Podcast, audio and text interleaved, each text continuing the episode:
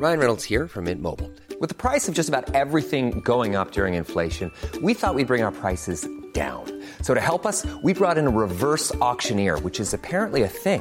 Mint Mobile unlimited premium wireless. Ready to get 30, 30, bit to get 30, bit to get 20, 20, 20, bit to get 20, 20, bit to get 15, 15, 15, 15 just 15 bucks a month. So, Give it a try at mintmobile.com slash switch. $45 upfront for three months plus taxes and fees. Promo for new customers for limited time. Unlimited more than 40 gigabytes per month. Slows. Full terms at mintmobile.com.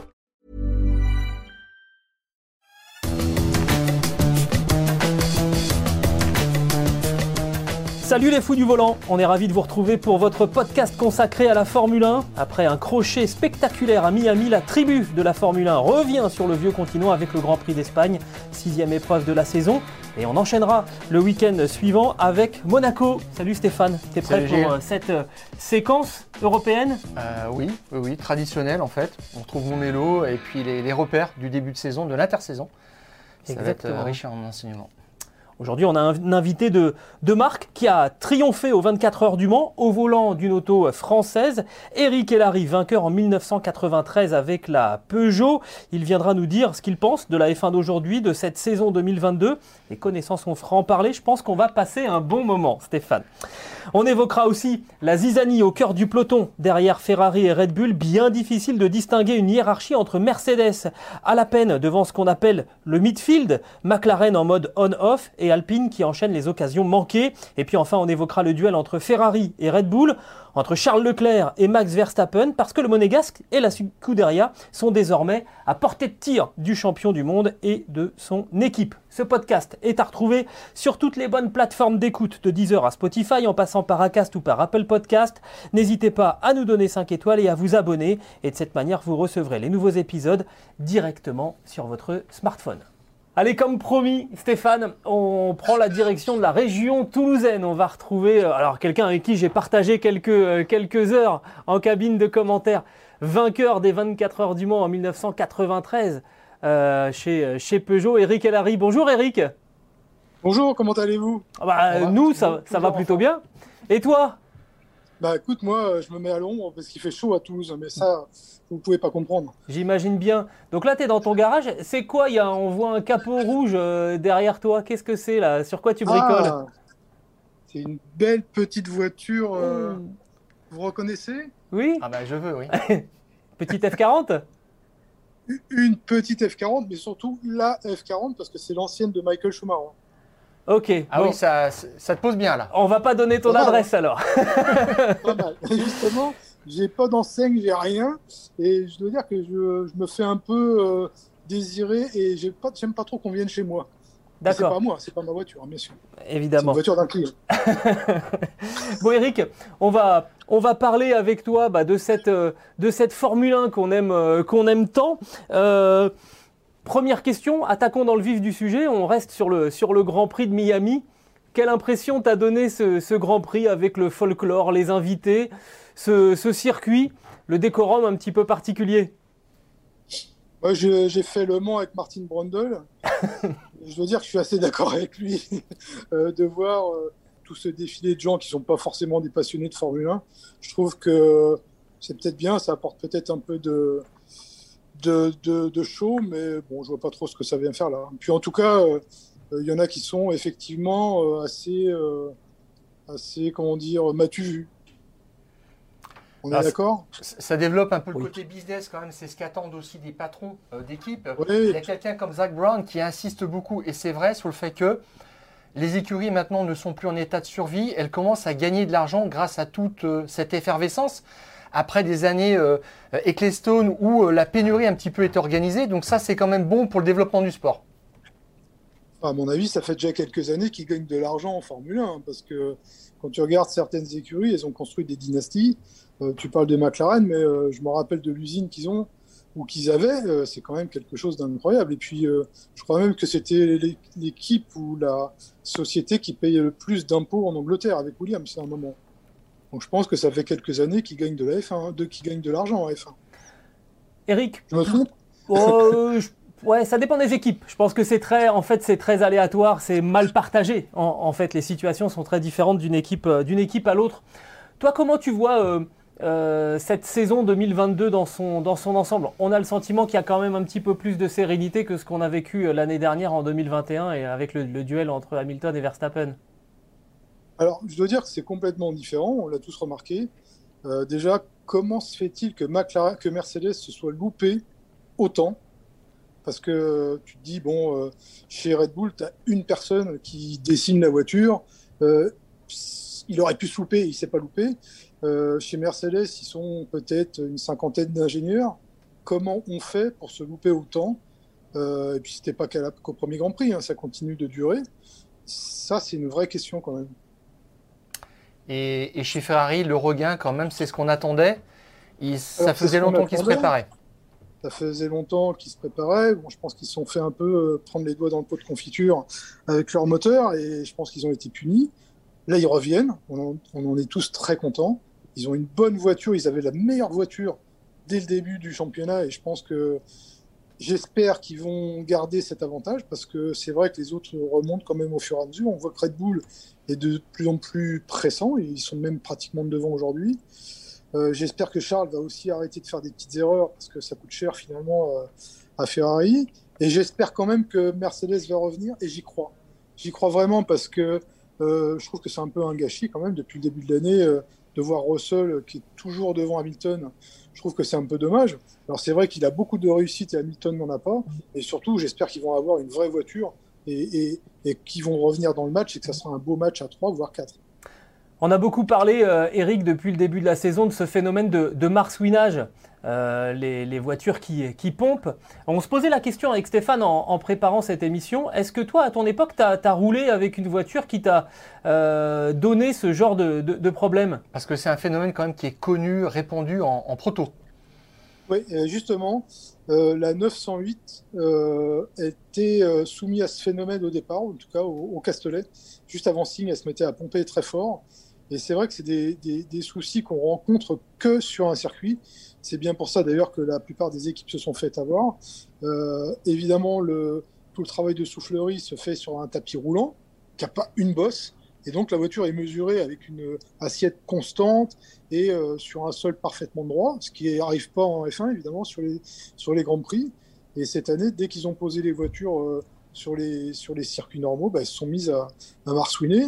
Et c'est très compliqué à gérer le système, visiblement, parce que ils n'ont toujours pas réussi. En tout cas, ceux qui étaient euh, à, en proie à ce problème le sont toujours. Et Mercedes, d'ailleurs, dès qu'ils descendent de leur voiture, se met, se met à, à se dérober et à marsouiner. Et, et, donc, ils roulent trop haut, mais bon, évidemment, ils n'ont pas de perf.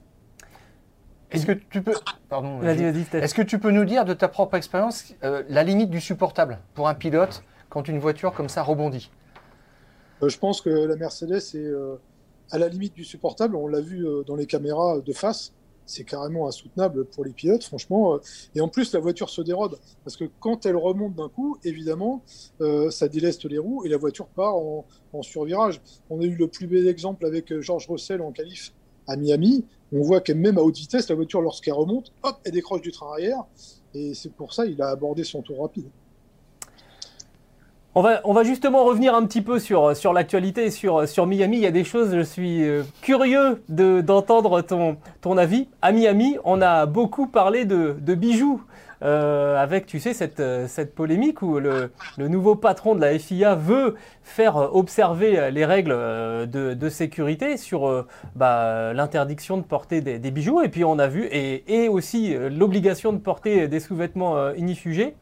Et on a vu euh, deux champions du monde euh, bah, s'élever euh, contre, contre cette, cette décision. Lewis Hamilton qui veut garder ses, ses, bijoux et son piercing. Et puis Sébastien Vettel qui veut garder son, son, caleçon. Toi, tu roulais déjà quand tu avais ton, ton piercing ou pas? J'ai jamais eu de piercing, Gilles, mais merci de, de, me reprocher. Tu dois me tromper de consultant alors. non, mais en fait, je comprends pas très bien comment des pilotes euh, qui veulent euh, piloter en toute sécurité euh, ne veulent pas enlever leurs bijoux et ne veulent pas mettre des sous-vêtements inifugés. C'est quelque chose qui me semble logique. les bijoux, effectivement, en cas de feu, et Romain Grosjean devrait être là pour soutenir ça. Un bijou, ça, ça brûle, ça, ça s'incruste dans la peau, et de ne pas avoir de sous-vêtements, c'est pareil. On, croyait les F1 euh, hors d'atteinte euh, du feu, c'est pas vrai. On a vu qu'en cas de crash euh, important, le réservoir peut, s'ouvrir et le pilote se retrouver au milieu des flammes. Donc oui, je trouve que c'est logique de ne pas avoir de, bijoux et de mettre des sous-vêtements, inifugés. en voiture historique, on nous l'impose et c'est vrai que c'est pas toujours rigolo, mais je pense que si on a un crash, on est bien content de, les avoir.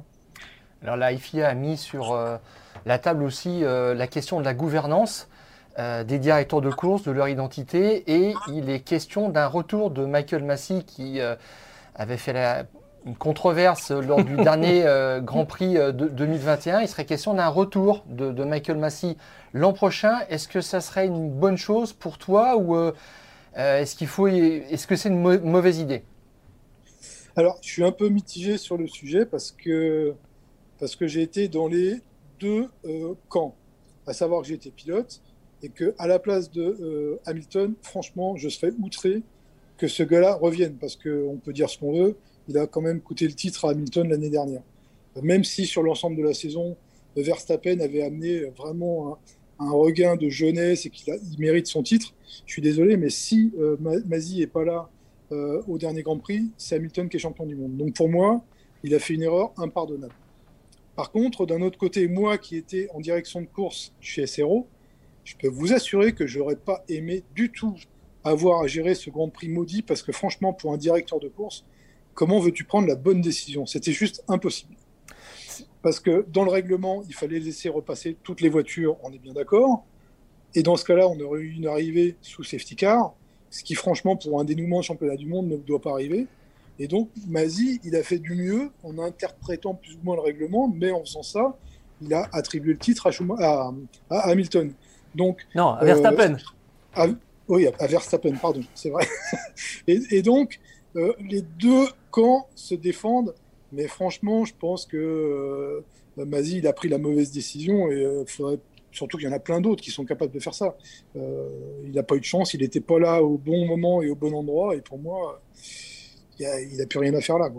Bah alors, la, la question, le, nouveau président de la, FIA se dit que finalement, on lui a confié trop de missions à, Michael Massey euh, l'année dernière. Le fait aussi que les, les, les patrons d'équipe pouvaient s'adresser directement euh, à, lui, ce qui n'est plus le cas.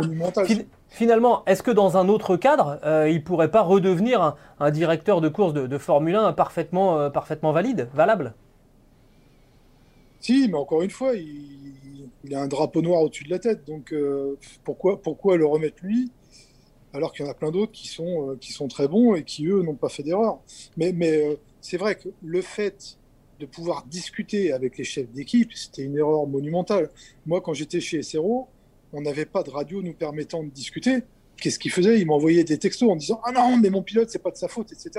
Donc ça ne devrait pas pouvoir exister dire c'est déjà assez compliqué de juger des faits de course sans avoir toutes les images, sans avoir toujours les bons angles, etc. Si en plus tu reçois des messages plus ou moins codés, en plus c'est des gens intelligents les gars, donc euh, ils t'envoient des petits messages subliminaux, c'est juste impossible. Donc euh, euh, c'est vrai que tout le système était mal fait. Maintenant, encore une fois, le remettre lui, pourquoi lui Je sais pas. Je me, permets juste de préciser, hein, quand tu parles de SRO, c'est Stéphane Rattel Organisation, c'est un grand organisateur de, belles ah courses de GT notamment. Oui, oui, et donc euh, toute la saison, euh, pendant deux ans, deux ans et demi, j'étais à la place de Michael Masi pour juger toutes ces, tous ces faits de course. Et franchement, c'est très compliqué, très compliqué. Et en plus, quand tu as toutes les caméras du monde euh, braquées sur toi et que tu as tous les teams team manager euh, qui t'envoie des textos ou qui t'appelle, c'est juste ingérable. Alors, il y a eu d'autres cas de figure. La, nouvelle direction de, course a tranché aussi sur des choses euh, importantes. Euh, Fernando Alonso a eu deux pénalités de 5 secondes au dernier Grand Prix, dont une pour avoir coupé un virage, avoir, en avoir tiré un avantage durable. C'était l'explication de la FIA. Et, donc, il a, été, il a été puni pour ça. Euh, quel est ton point de vue là-dessus? Euh, son, gain, c'était 2 à 3 euh, dixièmes. L'équipe a expliqué qu'il lui avait donné l'ordre de lever un petit peu le pied, ce qu'il n'a pas fait apparemment, ou pas comme il fallait. Mais on se dit quand même que quand on coupe un virage, normalement, il y a un bac à gravier, donc c'est quelque chose de punitif. Alors s'il a la chance de couper un virage et de continuer la course, c'est déjà bien. Mais à un moment donné, il faut une sanction, il faut une punition. La sanction et la punition, elles étaient, euh, elles étaient assez strictes au début du Grand Prix. On a dit on coupe pas. Bon, bah, si tu coupes, euh, il faudrait que tu aies une. Non pas que tu retombes à zéro au niveau de ton temps, mais d'être puni carrément. Oui. maintenant, ils ont tous les moyens nécessaires pour lui dire bah, tu rends 5 dixièmes, tu rends une seconde. Et au moins, tu es pénalisé. Est-ce que, est que ça te fait plaisir Là, on a eu les 6 heures de, de Spa euh, en endurance et on a vu euh, réapparaître des bacs à gravier autour du circuit euh, de, de Spa-Francorchamps. Est-ce que finalement, c'est pas ça la bonne décision? Parce que là, pour le coup, un pilote, il court circuit, il passe par le bac à gravier, il y a une sanction, il perd du temps, il ramène du gravier dans la voiture. Quoi qu'il arrive, on ne discute pas cette sanction. Est-ce que est-ce que c'est pas ça en fait la solution? Et bien sûr que c'est ça. Bien sûr que c'est ça parce que je suis désolé, j'adore le Castellet, c'est une belle piste, on s'amuse bien malgré tout, euh, si tu te loupes, qu'est-ce que tu fais? Tu passes dans le bleu, tu passes dans le rouge et il se passe rien. Donc même pour un pilote de passer signe à fond, je peux te dire qu'avant, quand il y avait des bacs à sable, quand il y avait des grillages, c'était un tour de force. Aujourd'hui, tu passes à fond, bah, si tu te loupes, tu sors à l'extérieur et puis il se passe rien. Alors, je suis d'accord, le danger, il faut l'éviter, mais bon, ça fait malgré tout partie intégrante du sport automobile. Et le jour où il n'y aura plus aucun danger, il n'y aura plus de sport automobile.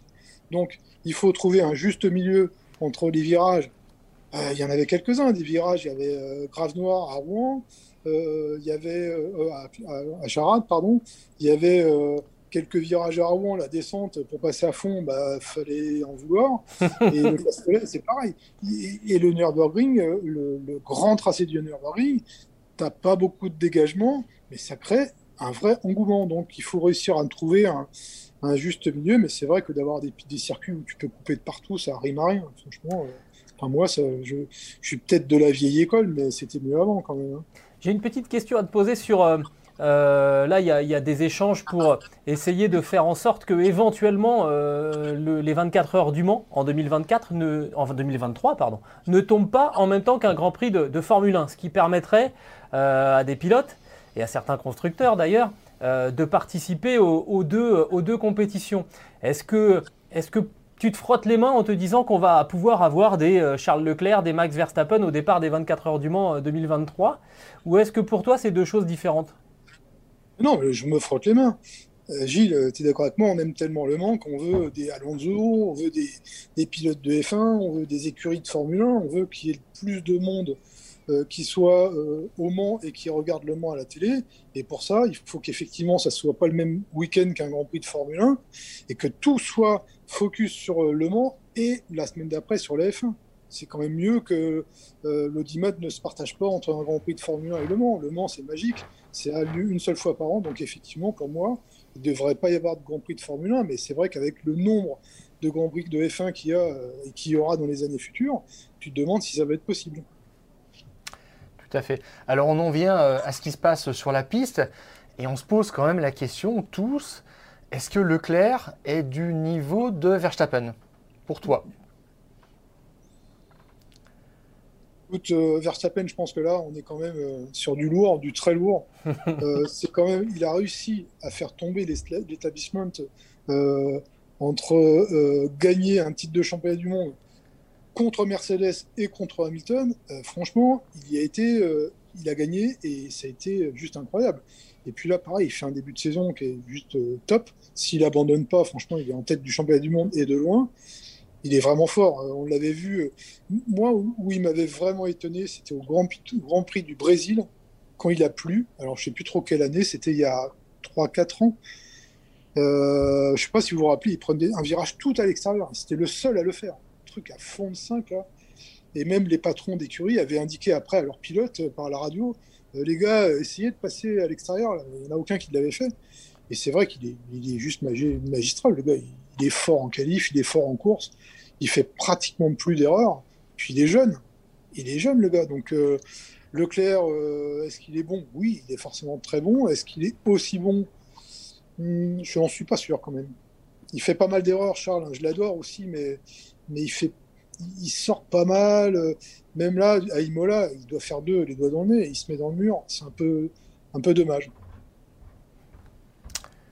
Et euh, Russell, quand même, chez, euh, chez Mercedes, Est-ce que c'est une énigme ou est-ce qu'il est potentiellement aussi bon que qu'Hamilton? Est-ce qu'il tire parti pour l'instant des circonstances ou est-ce que c'est vraiment un gros gros calibre? Bon, c'est un gros calibre. Euh, après, il faut quand même regarder les Grands Prix euh, dans le détail. Hamilton, il, il a vraiment pas de peau. Quoi. Ça fait des années qu'il a un pot incroyable, mais là, depuis le début de l'année, quand il y a un safety car, c'est pour lui. Euh, quand il y a une stratégie à pas adopter, c'est pour lui.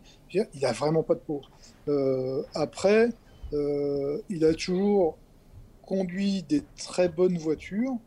Il a toujours la motivation, eu la motivation pour bien les conduire et pour driver son équipe en avant.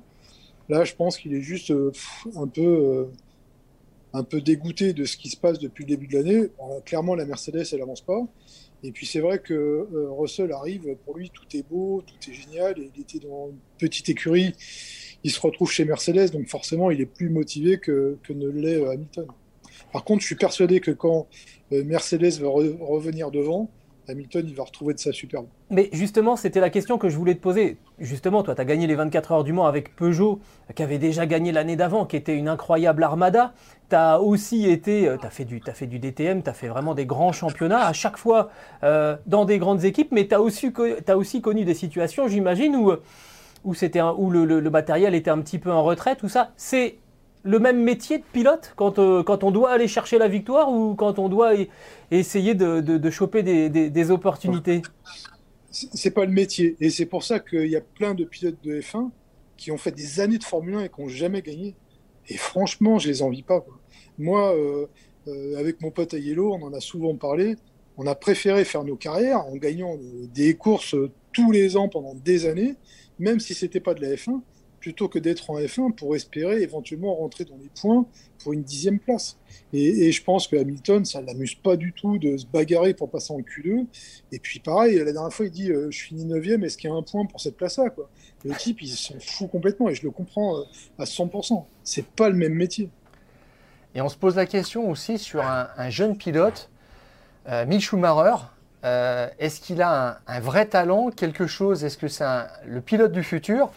Moi, il me fait personnellement un petit peu penser à, Piquet Junior ou à Bruno Senna. C'est, ils viennent d'une grande lignée, mais euh, bon, euh, il n'y a pas le, exactement le talent de, euh, du père. Ou de l'oncle. Ou de l'oncle. Après, c'est vrai que pour être pilote, bon pilote, il faut des prédispositions. Après, pour être excellent pilote et pour être multiple champion du monde, c'est pas la même chose. Un gars comme Schumacher, Michael, il avait faim. Il sortait de nulle part. Moi, je me rappelle de lui, on faisait des courses de cartes ensemble. Euh, il faisait sa mécanique tout seul. Il était dans le cambouis jusque-là. Ils n'avaient pas trop de thunes. Euh, Senna, bon, lui, il en avait, mais il voulait prouver au monde entier que le Brésil était un beau pays. Euh, et puis, bon, c'était toute sa vie. Mick Schumacher, il pilote bien, il est en F1. Bon, bah voilà. Mais, est-ce que c'est toute sa vie? J'en suis pas sûr. Euh, Bruno Senna, c'est pareil. Est-ce que c'était toute sa vie? J'en suis pas sûr non plus. Donc, tous les grands, grands pilotes, ils, avaient quelque chose en plus quand même. Hein. Mais je crois qu'on va s'arrêter là, euh, parce que le temps passe, mon cher, mon cher Eric, et que euh, bah, on, a, on a fait à peu près le tour des questions qu'on voulait, te, qu'on voulait te poser. On va te laisser retourner sur ta, sur ta F40. Et maintenant Oh là là. Elle est, belle. Hein. bah dis-lui qu'on arrive. ah, mais ça a coupé, tu vois, comme quoi. quand elle entend ça, mon téléphone, il préfère s'arrêter. Bon, quand c'est trop beau, en fait, il coupe. C'est ça. Il, a du mal à te regarder d'ailleurs. Merci beaucoup, Eric. On, vous retrouve donc euh, bah, d'ici quelques, quelques semaines pour les, 24 heures du Mans. Ça sera, ça sera sur, euh, sur Eurosport. En intégralité, évidemment. En intégralité, mais je ne sais pas si on va, commenter pendant 24 heures. Je crois pas. Ah, il, y aura, il, y aura des, il y aura des passages de relais. Merci beaucoup, Eric. C'est moi. À, bientôt. On enchaîne avec euh, donc ce peloton, ce midfield en perpétuelle révolution derrière Ferrari et Red Bull qui dominent le classement des constructeurs. On est obligé de faire le constat suivant, Stéphane, impossible d'établir une hiérarchie avec une équipe Mercedes à peine au-dessus du niveau de flottaison, mais qui se débat avec une auto que les hommes de Toto Wolff ne comprennent tout simplement pas. On va évidemment évoquer donc le cas de l'équipe allemande. On parlera aussi de McLaren hein, qui fonctionne un peu en mode on-off euh, et d'Alpine qui donne le sentiment d'avoir laissé déjà pas mal d'occasions de prendre des points cette saison. On débute avec Mercedes, Stéphane, troisième au classement des, constructeurs, un petit peu au devant du gros du, du peloton, mais pas tant que ça. Heureusement quand même. Ouais, Et qui n'en finit pas de se débattre avec une insaisissable euh, W13. Hein. On fait le point. George Russell, quatrième du championnat, à 45 points euh, de Charles Leclerc. Lewis Hamilton est sixième du championnat, avec déjà 68 points de retard hein, par rapport au, Monégasque. Et donc Mercedes, troisième du classement, mais avec 62 points de retard sur, euh, sur Mercedes. Alors, Stéphane, la question qu'on avait évoquée il y, a, quelques temps, c'était de savoir si Mercedes allait poursuivre euh, sur la lancée de cette, de cette F1, de cette W13 sans les pontons. Oui, euh, les pontons, tu veux dire les pontons réduits dans leur deuxième version des essais de Montmelo euh, près de Barcelone cet hiver. Alors, moi, je dirais quand même que je pense qu'ils vont persister parce qu'ils ont une base. Je me souviens qu'en 2017, la voiture était aussi assez insaisissable. Elle était performante quand même, mais ils avaient insisté et ça avait payé. Et on parle d'un retour potentiel de ces pontons classiques euh, pour le, Grand Prix d'Espagne. Je ne sais pas dans quelle mesure il faut y croire parce que ça sera un, aveu de faiblesse quand même, c'est ça qui est un petit peu inquiétant. Alors, euh, moi je, m'en remets un petit peu à ce qu'a dit euh, Adrian Newey qui est un peu inquiétant entre guillemets, c'est que il a dit chaque voiture a son marsouinage propre, développe ce phénomène de rebond. Et euh, des techniciens euh, comme euh, chez Ferrari ou chez Red Bull qui ont su le résoudre ne saurait peut-être rien faire euh, face à la, Mercedes. C'est ça le vrai souci. On, rappelle qu'Adrian Newey, il est chez Red Bull. Hein. donc, euh, il, leur tacle un petit peu le moral. Donc euh, s'il devait se, pencher sur ce problème-là, c'est pas dit qu'il trouverait la, solution. Russell dit on a enregistré des tas de données. encore ce week-end, on va tout éplucher. Ils épluchent et puis ils ne comprennent rien. Surtout, c'est ça qui est complètement inquiétant. Surtout si tu reviens sur le Grand Prix de Miami. Vendredi, il pose la voiture sur le, sur le nouveau circuit de, de Miami et la voiture marche, fonctionne. Sans qu'il puisse expliquer. Un vendredi soir, euh, il disait bah, on ne sait pas. Euh, c'est bien, ça marche. Le samedi matin, alors on fait quelques, quelques modifications de, réglage euh, parce que la piste s'est gommée, parce qu'on on essaye d'avancer un petit peu. Alors là, la voiture, ils perdent absolument toute la performance qu'il y a dans l'auto. Alors ils reviennent en arrière à ce qu'ils avaient la veille, exactement les mêmes réglages, et, et ça marche ça marche plus.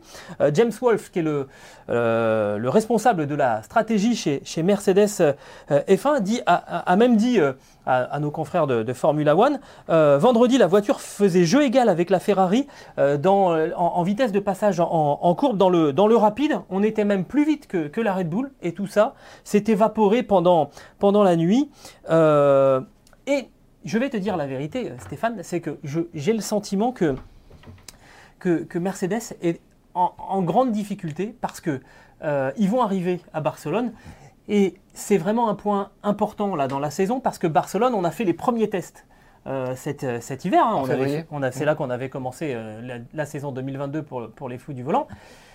Et donc, toutes les équipes vont arriver en comparant finalement sur un terrain connu les, les, premières datas qu'ils avaient, qu'ils avaient eues et l'évolution de leur voiture d'aujourd'hui. Sauf que bah, chez Mercedes, c'est euh, la première spécification qui avait roulé à Barcelone et on avait sorti cette Formule 1 sans ponton à Bahreïn seulement, lors des deuxièmes essais libres. Donc en fait, on va rester dans, l'inconnu et c'est vraiment ce qui marque en ce moment euh, l'équipe de, Toto Wolf, euh, l'inconnu. On ne sait pas trop où ça va.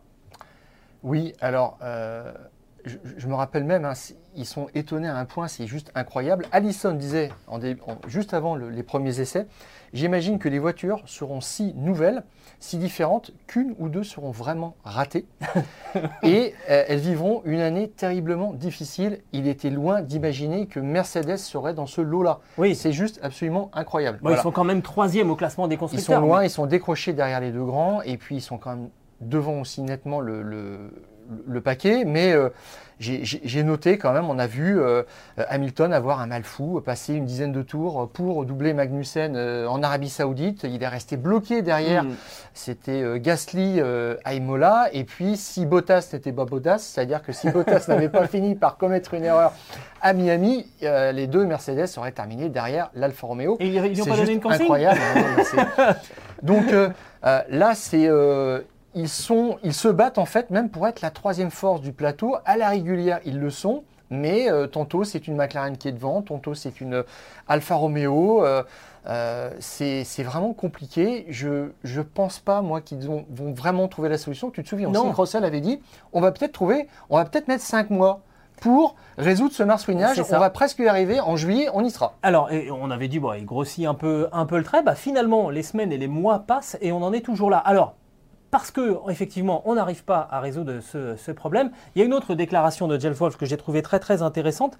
Euh, en fait, on, prend vraiment du temps du côté de chez, Mercedes au lieu quelque part de solder une perte et de repartir de la première spécification de, l'auto, tout simplement parce que James Wolf, il a eu une phrase très intéressante.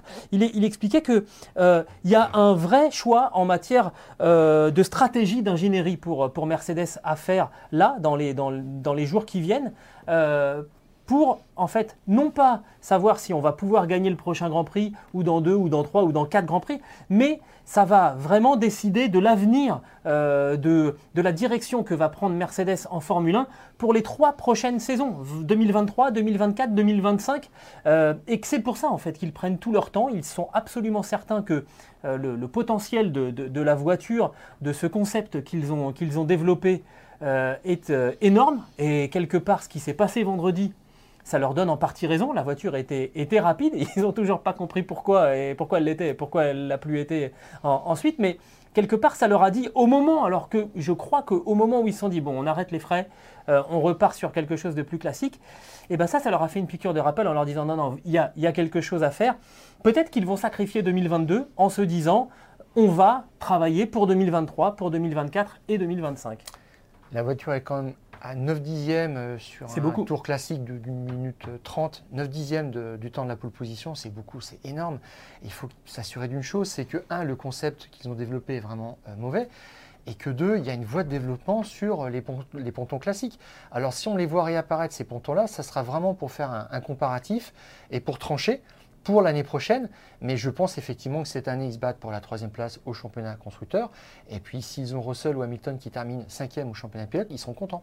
Exactement. Alors ça, c'est pour le côté technique, Stéphane, mais il y a aussi un côté humain que l'on sent commencer à poindre dans, dans cette équipe. On avait déjà noté hein, quelques, quelques mouvements d'humeur, des échanges parfois un peu, un peu, un peu vifs. Euh, Lewis Hamilton euh, dépassé par George Russell à, Miami, et ça a fait du bruit euh, dans, dans la radio chez, chez Mercedes. Lewis, il n'était pas content, il s'est plaint de la stratégie qu'on lui avait, qu'on lui avait décidée.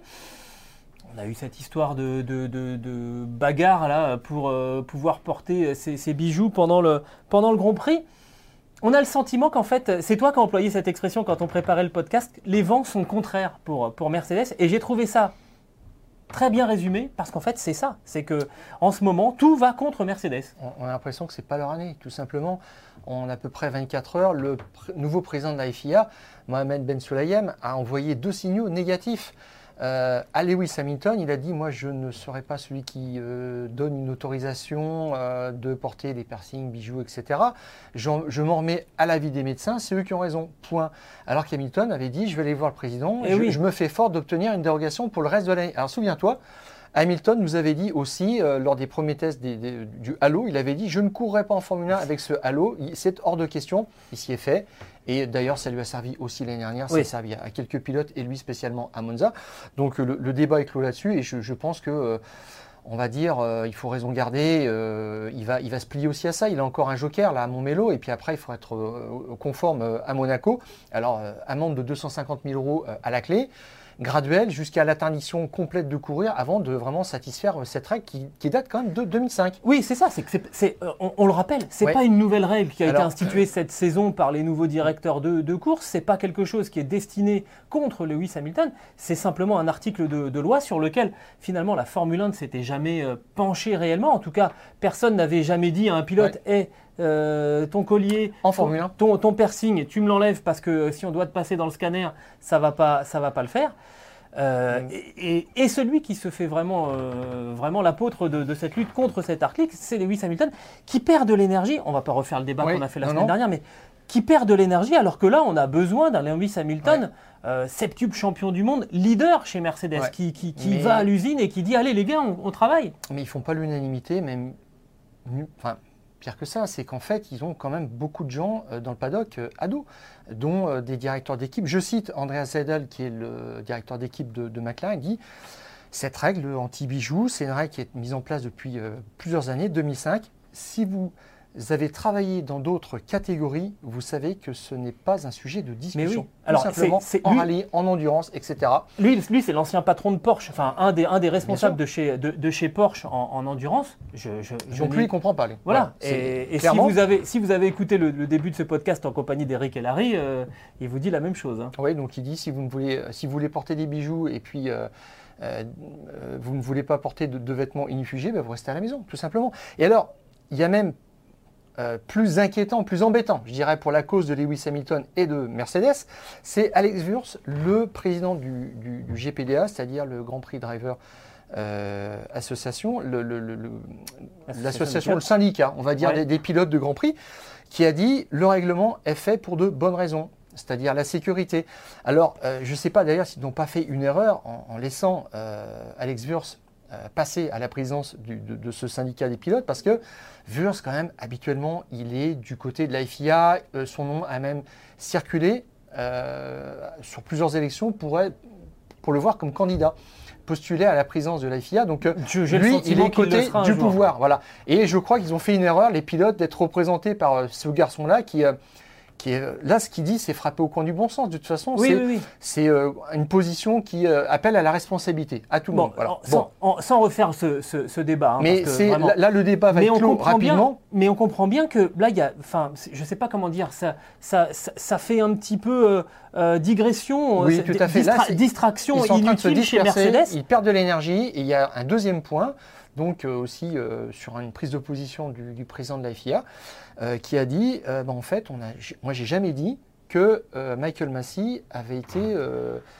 limogé Ah oui. de, de, de la FIA. Euh, il est toujours, euh, il fait toujours partie de la FIA et il- on pourrait même l'utiliser l'an prochain parce que j'aimerais qu'on ait trois directeurs de course l'an prochain et dont, dont lui. Ça, c'est potentiellement aussi une mauvaise nouvelle pour, Mercedes. Et alors là, tout particulièrement pour Toto Wolff. hein. Vous vous souvenez de l'épisode en fin de saison dernière, Michael Massey, qui était le directeur de course, qui a eu quelques ratés pendant la, euh, dernière épreuve de, la saison.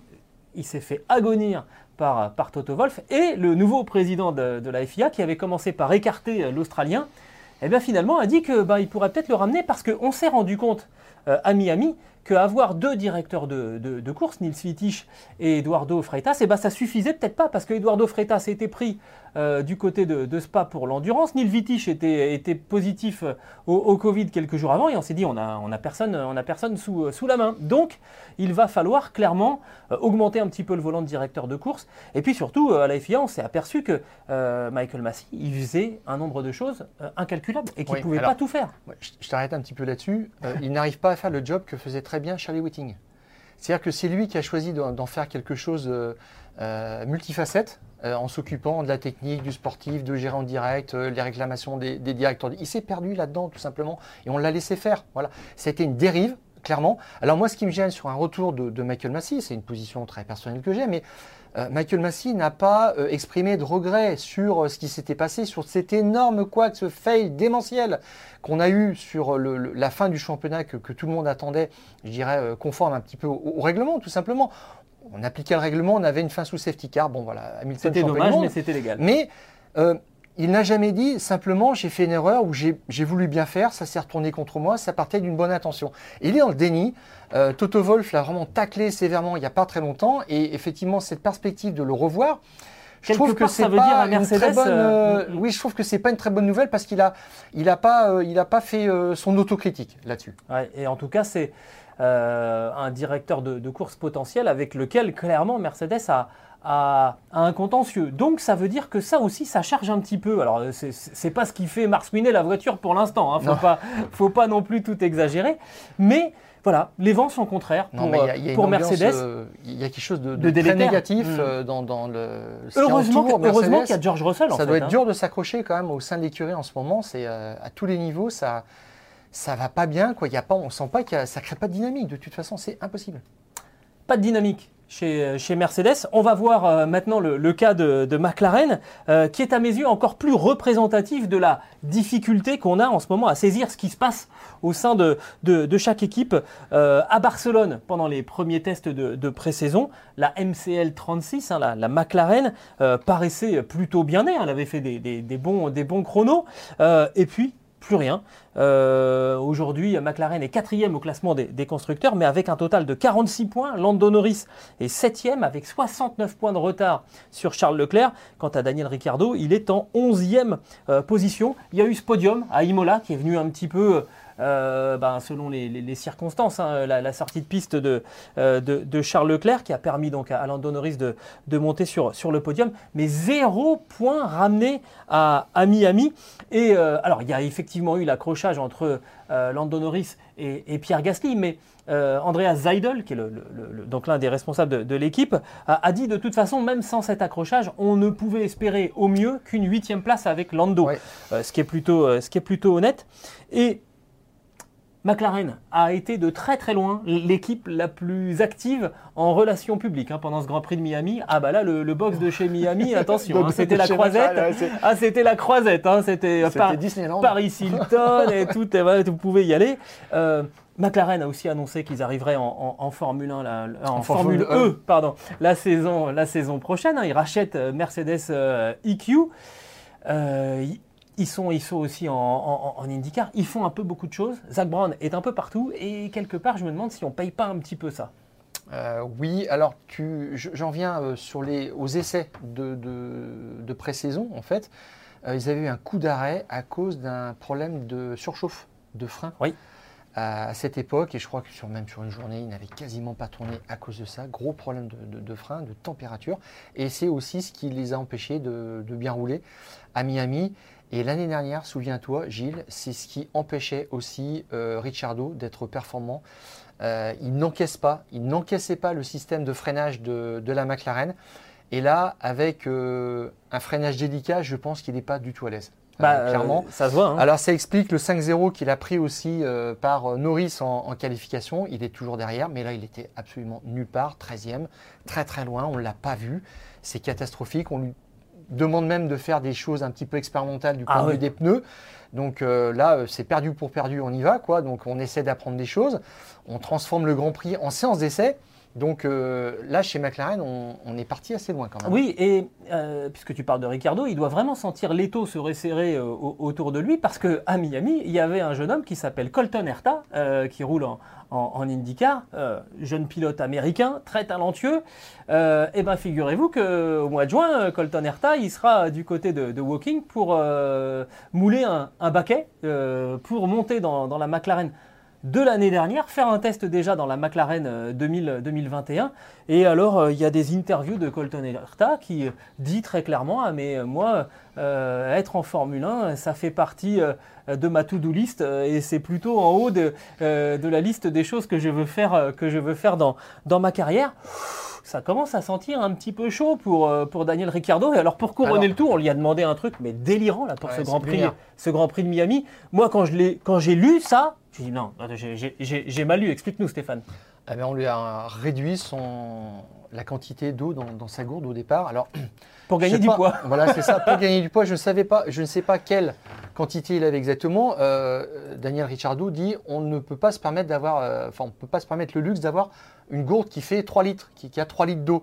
Mais je dirais que là, ça pose quand même un problème parce que les conditions étaient extrêmement dures. Il faisait chaud, Tous les c'était pilotes humide. voilà, ont comparé ce Grand Prix euh, pour euh, sa chaleur et ses conditions à, à l'ancien euh, Grand Prix de, de Malaisie, au Grand Prix de Singapour euh, aujourd'hui. Euh, donc euh, c'est absolument éprouvant. Est-ce que c'est, euh, je dirais, décent de- d'obliger des pilotes à faire à courir comme ça avec une telle quantité d'eau? C'est moi, je trouve que ça pose une vraie question parce que ça, ça les met quelque part aussi en danger. Oui. En fin de course, il y a des problèmes de lucidité, ça peut créer des accidents. Euh, on a vu des choses euh, du côté de euh, Fernando Alonso. la course était extrêmement dure.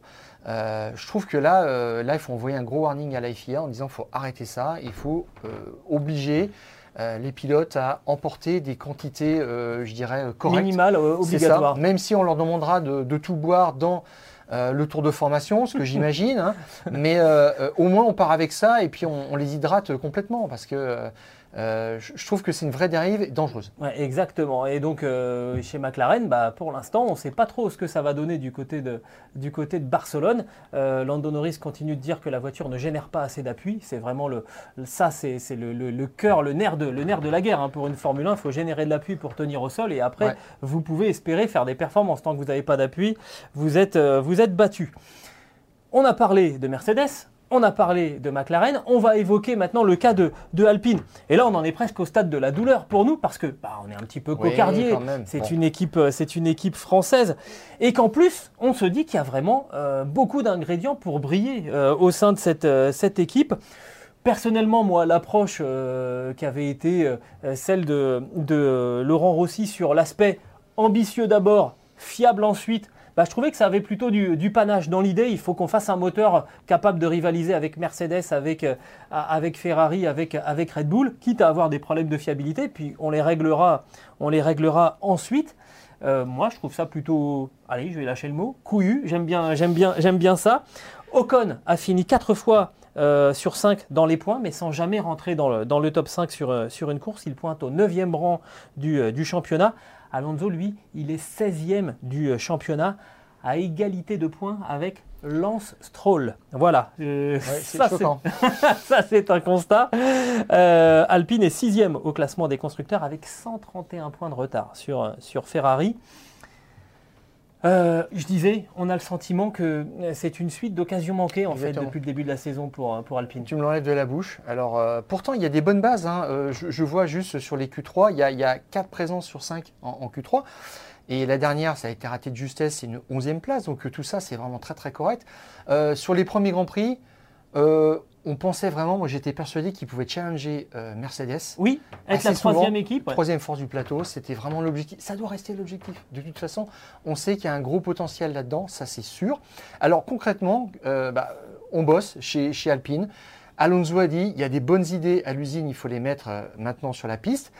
Otmar Zafnauer, le directeur de l'équipe, a annoncé donc euh, des grosses évos euh, pour ce Grand Prix numéro 6 à Montmélo, pour le Grand Prix numéro 8 à Bakou et pour le Grand Prix numéro 10 à Silverstone. Donc c'est assez rythmé et euh, il a dit ça va continuer comme ça jusqu'à la fin de la saison. Donc euh, on a du potentiel, euh, mais attention à la production des pièces parce que Ocon a quand même fait pas mal de casse euh, à Miami et Laurent Rossi nous avait dit l'année dernière que tout ça, ça compte vraiment, ça Ouais. pèse dans le budget et il faut faire attention à toutes ces choses-là. Alors, tu as parlé d'Otmar Zafnauer. Je vais quand même rappeler hein, qu'il y a eu beaucoup de mouvements dans le, dans le staff euh, dirigeant euh, de, de cette équipe euh, alpine. Euh, le départ de Marcin Butkowski, celui de, de Alain Prost. Euh, donc, Otmar Zafnauer est arrivé en, en provenance euh, de, j'allais dire, de, de Force India. Non, c'est Si Aston veux, Martin. Point, Euh, et puis Bruno. Famin aussi, Oui. qui a pris la, la direction de l'unité des, moteurs du côté, Rémi Taffin, l'historique voilà, euh, euh, du côté de, de- de Viry-Châtillon. des moteurs. Mm. C'est quand même des grosses restructu- restructurations d'organisation en plus. hein. C'est vraiment, des- c'est vraiment des personnes qui sont euh, euh, absolument cruciales.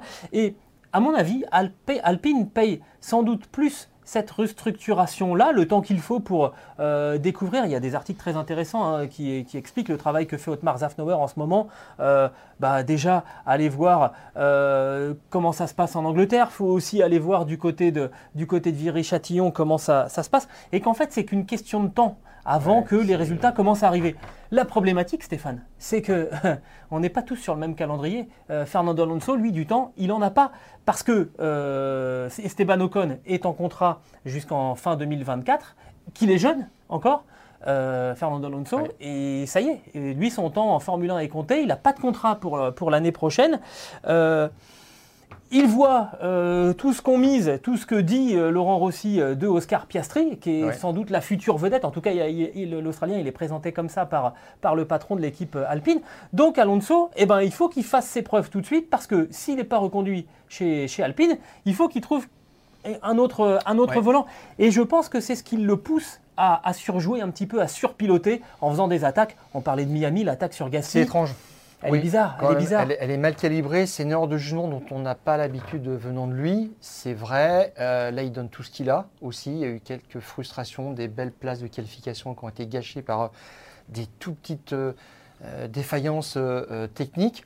Décision autour de Silverstone. On, nous- on nous a annoncé ça. Mm, Je pense que s'ils veulent mettre Piastri dans la voiture, on nous annoncera peut-être sa signature euh, avant, je dirais, avant que. Et puis on laissera Alonso après se débrouiller. Et euh, il y a de plus en plus de choses qui circulent sur la prochaine retraite de, de Vettel.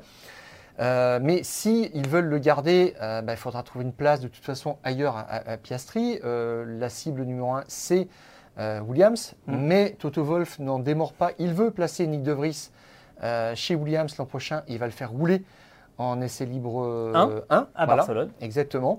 Donc euh, bon, là, tout ça, ça, là maintenant, ça va être à la, la bagarre. On va, on va dire ça Exactement. comme ça, Ouais, une lutte d'influence pour placer ces, ces pilotes. Et euh, on, on parle souvent du Grand Prix de Monaco comme la silly season, là où on lance un petit peu euh, toutes les, Les rumeurs. possi- les rumeurs de transfert, toutes les possibilités. Tout le monde fait le, le tour du paddock. Mais je crois que c'est déjà parti. Ouais. Mais je dirais que Alonso, il se bat et que son premier choix, c'est Alpine parce qu'il a investi toute la saison dernière là-dessus. Et puis, parce que Alpine est en train de dealer euh, une fourniture moteur à Andretti.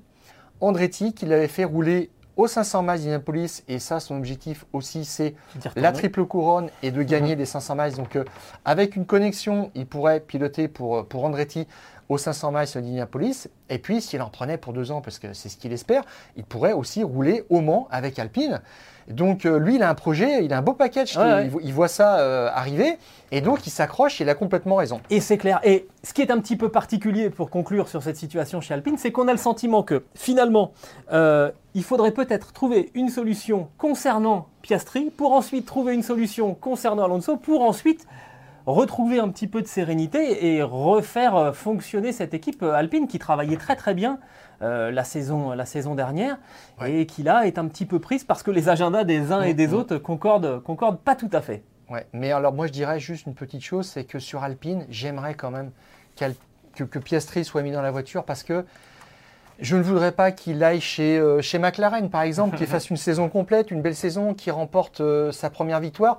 Si tu veux, si c'est un pilote que tu as formé depuis longtemps, tu as envie de le faire débuter et puis tu as envie qu'il commence à construire son palmarès avec toi parce que tu crées une image euh, autour de lui. Et euh, je trouve que ça serait un petit peu bizarre. C'est. euh, de le faire débuter ailleurs. Donc moi, ma préférence, ça serait plutôt Piastri, et puis ça serait l'avenir, de toute façon. Et on, on se retrouve un petit peu dans le processus qui- Renault avait fait pour Alonso. Il l'avait signé en 2003 avec l'objectif vraiment d'une montée en puissance pour viser le titre mondial à partir de 2005, et c'est exactement ce qui s'était passé. Ah bah écoutez, peut-être que l'histoire est un éternel recommencement en Formule 1 aussi. On va passer euh, au duel entre euh, Charles Leclerc, Ferrari, et euh, donc Max Verstappen, Red Bull. Leclerc et Ferrari qui sont au départ de ce Grand Prix d'Espagne à portée de tir désormais de Verstappen, Euh, puisque euh, Max Verstappen est revenu à 19 points au classement des pilotes euh, du Monégasque et Red Bull est revenu sur les, les talons. hein. Je crois qu'il y a 6 points de retard pour Red Bull par rapport à, à- à Ferrari. Quand on voit l'évolution là sur les 5 derniers, sur les 5 premiers GP de, de, de la saison, il y a une sorte j'allais dire, de, de sentiment d'inéluctable. Ça va arriver. Euh, Red Bull et Max Verstappen vont, vont repasser devant. D'abord parce que on, on va, on va s'intéresser à deux niveaux, si vous le voulez bien. D'abord, le, le- le rapport de force entre les dynamiques chez les pilotes. Euh, Max Verstappen, je, je- je- je- je faisais le calcul, en fait, chaque fois que la voiture lui a permis de terminer un Grand Prix, il a gagné. Trois, trois arrivées, Plus trois, la course trois sprint, victoires. je crois. Plus la course sprint, Hein, effectivement, voilà. en Émilie-Romagne. Bon, c'est pas mal. En face, bah, c'est beaucoup plus compliqué, hein, Stéphane, euh, du, côté de, Charles Leclerc, sorti à Imola, qui n'a rien pu faire euh, à Miami. Oui, il a fait deux petites erreurs, une peut-être qui n'était pas exactement de, son ressort. La voiture était un petit peu difficile, mais c'est ce qui a créé l'opportunité à Max Verstappen. Et puis derrière, il fait une faute qui lui fait perdre le contact complètement. Et c'est de là que euh, s'est dit là qu'il fallait un petit peu creuser pour voir, parce que je, et, c'est Eric Larry qui nous l'a dit au début de ce podcast. Il fait encore un peu trop d'erreurs. Nous, on aime beaucoup euh, Charles Leclerc, mais euh, là maintenant, euh, il n'a plus droit à l'erreur parce que Verstappen n'en fait pas, tout simplement. Alors, on nous dit une chose, c'est que Verstappen et Leclerc étaient concurrents en karting. Ils ont d'ailleurs terminé leur, leur carrière de kartman en 2013 tous les deux, sauf que on oublie une chose, c'est que Verstappen a commencé la Formule 1. En fait, je te coupe avant, avant que tu enchaînes. On fait le parallèle parce que, effectivement, ils ont fait toute leur carrière de karting ensemble, qui sont nés à quelques semaines Oui, d'écart. C'est vraiment la même 97. génération. hein. C'est Ouais. à quelques semaines d'écart, ils, sont nés- ils sont nés ensemble. Donc on se dit, c'est la même génération, mais il y en a un qui est allé plus vite que l'autre. Et c'est- Ouais. il, faut, il faut nuancer quand même. Oui, parce que euh, Helmut Marko est toujours pressé chez euh, Red Bull de, de mettre, d'aller, d'envoyer en fait ses pilotes au feu, parce que Ouais. lui, il, il adore les mettre sous pression. Et là, il se dit, on va voir, je vais voir quel caractère qu'ils il, ont, il a. qu'ils ont en eux. Tout à fait. Donc, il a tout de suite mis euh, Verstappen, même fin 2014, dans la, euh, Toro dans, la Toro Rosso. Et puis, il l'a fait débuter chez Toro Rosso en 2015. Donc, euh, Max Verstappen a eu trois saisons complètes avant l'arrivée de Charles Leclerc en Formule 1. Et ça, on l'oublie trop. Parce que Max Verstappen, il a fait une saison de Formule 3. Et puis, ensuite, il est passé euh, aux essais euh, de- en F1. Et puis après, concrètement, il est entré en grand bain. Alors que euh, Charles Leclerc a fait, je dirais, plus studieusement ses classes euh, avec des titres en, F3 en, en GP3, en, en- en F2, euh, même en. Alors, il a fait une saison aussi en Formule Renault. Bref, euh, il est arrivé en 2018.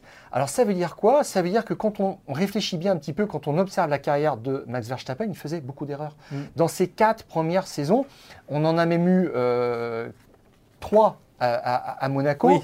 Euh, 2015, il rentre, euh, il percute euh, Grosjean. 2016, il, tape à la sortie du S de la piscine. Copie conforme de l'accident en 2018. Mhm. Et puis en 2019, ça y est, enfin, il commence un petit peu à, à, je dirais, être plus calme, plus réfléchi. Euh, Helmut Marko lui avait donné un très très bon conseil. Il dit fallait, il fa- faudrait que Max comprenne que euh, la Formule 1, c'est pas être tout le temps à fond. Ça, c'était à Monaco en 2018. Il en avait tiré les enseignements. Eh bien, c'est à partir de sa quatrième. Euh, enfin, après ces quatre saisons de formation qu'il avait mûri. Je dirais sorte- que Leclerc est dans sa quatrième saison cette année.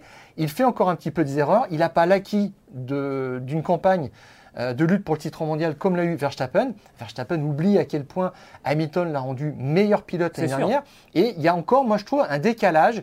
Et c'est pour ça que euh, ben, Leclerc n'est pas encore tout à fait parfait euh, à ce niveau-là. Si on complète euh, le, le tableau, euh, Carlos Sainz euh, qui se présente en Catalogne chez lui, Grand Prix d'Espagne, beaucoup de pression. Ça fait des, des années et des années qu'il y a vraiment beaucoup de monde autour de Carlos Sainz sur les, sur les Grands Prix d'Espagne. Sauf que là, cette année, il arrive avec une Ferrari, ce qui était déjà le cas l'année dernière, d'accord, mais avec une Ferrari qui gagne des courses. Euh, la pression va être énorme sur euh, Carlos Sainz, qui sort de trois Grands Prix euh, où il est sorti de la piste, soit en essai, soit en course.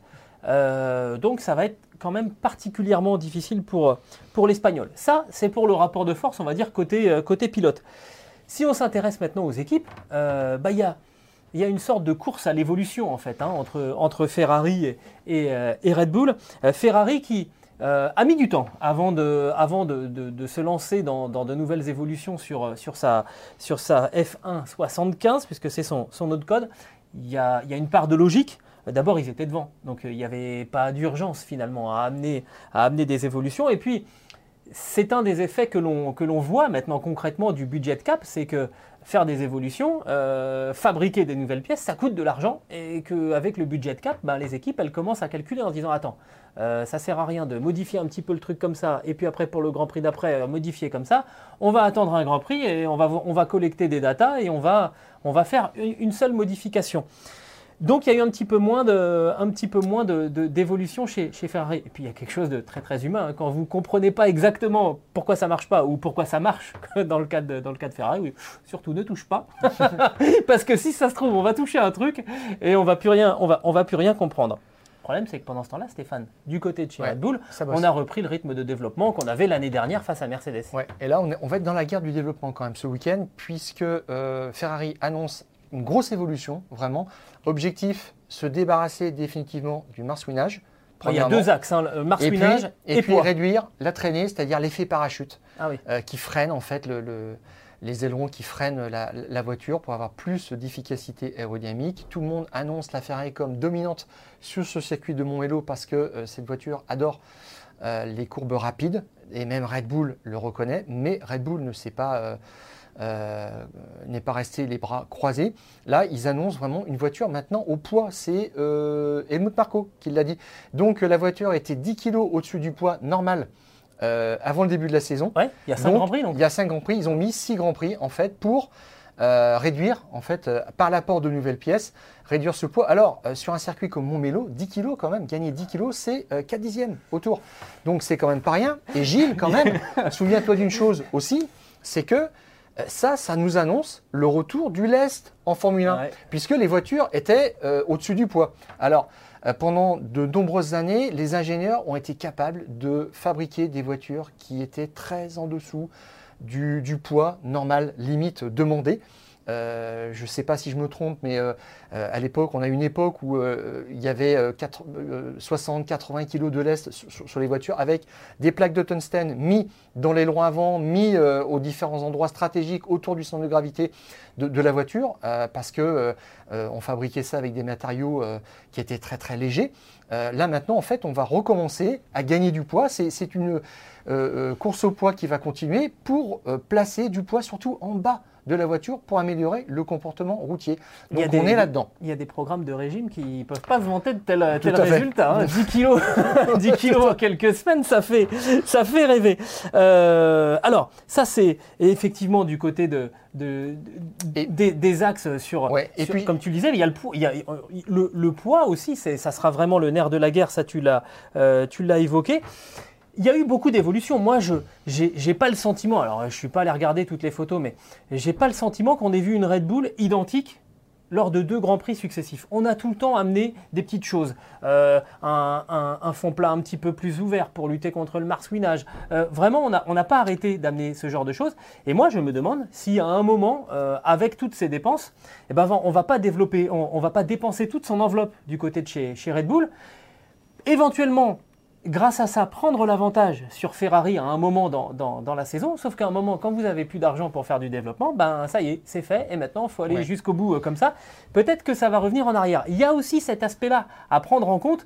On dépense peut-être un petit peu plus en ce moment. J'en sais rien. hein. Je je- j'ai pas j'ai pas les vues sur les comptes de Red Bull et de Ferrari. Ça m'intéresserait, mais j'ai pas pas eu les codes. Euh, donc on dépense peut-être un petit peu plus en ce moment du côté de chez Red Bull pour rattraper le, le retard qu'on qu'on a- qu'on avait pris par la force des choses, puisque Ferrari travaillait déjà l'année dernière sur la voiture de, de- de cette année. Et on risque à un moment d'être rattrapé par, euh, par, par le budget cap. Alors, moi, ce que je pense, c'est qu'ils ont apporté des petits correctifs pour voir si euh, ils pouvaient creuser dans certaines directions. Et puis, les circuits ne sont pas du tout les mêmes.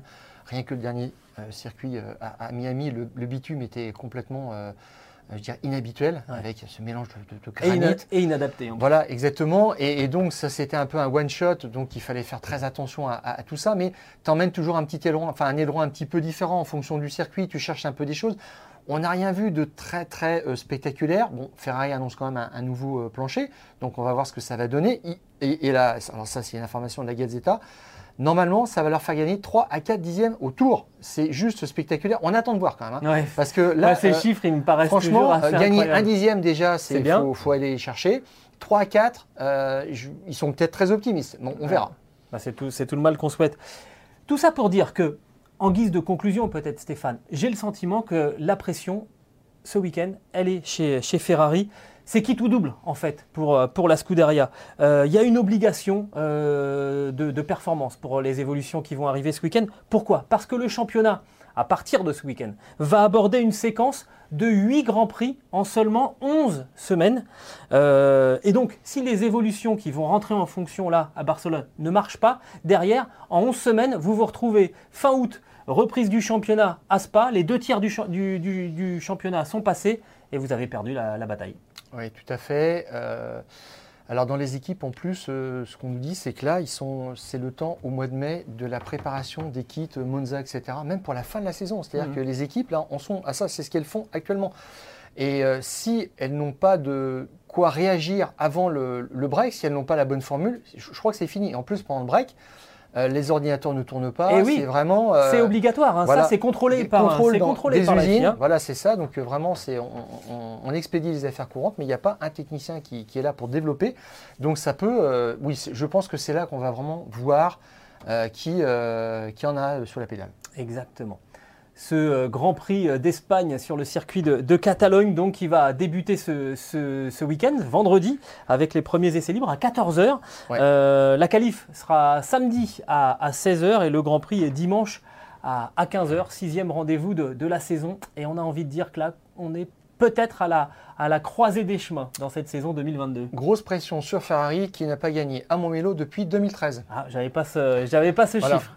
C'est pas très habituel chez eux, donc euh, bon, faut aussi renouer avec euh, voilà, ce passé. euh, c'est une victoire de Fernando Alonso à La petite stat en plus de Steph euh, Vrigno. Merci mon Steph pour ce prie, joli numéro des fous du volant. Merci à Eric et Larry aussi de nous avoir rendu visite, à Adrien Yo qui assure la mise en, en, en image.